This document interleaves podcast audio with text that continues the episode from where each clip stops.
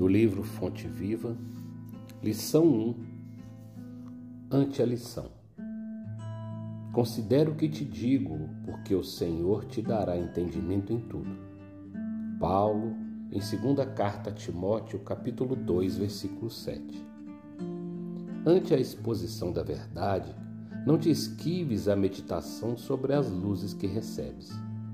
Quem fita o céu de relance, sem contemplá-lo, não enxerga as estrelas, e quem ouve uma sinfonia sem abrir-lhe a acústica da alma, não lhe percebe as notas divinas.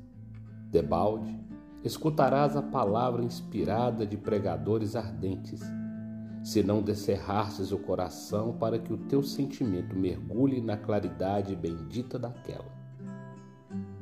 Inúmeros seguidores do Evangelho se queixam da incapacidade de retenção dos ensinos da Boa Nova, afirmando-se ineptos à frente das novas revelações, e isto porque não dispensam maior trato à lição ouvida, demorando-se longo tempo na província da distração e da leviandade.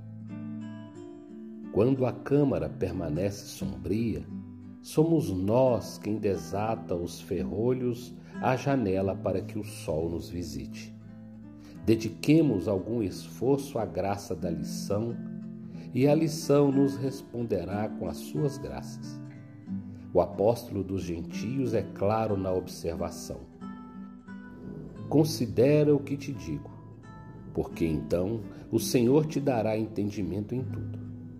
Considerar significa examinar, atender, refletir e apreciar. Estejamos, pois, convencidos de que, prestando atenção aos apontamentos do código da vida eterna, o Senhor, em retribuição à nossa boa vontade, dar-nos-á entendimento em tudo. Emmanuel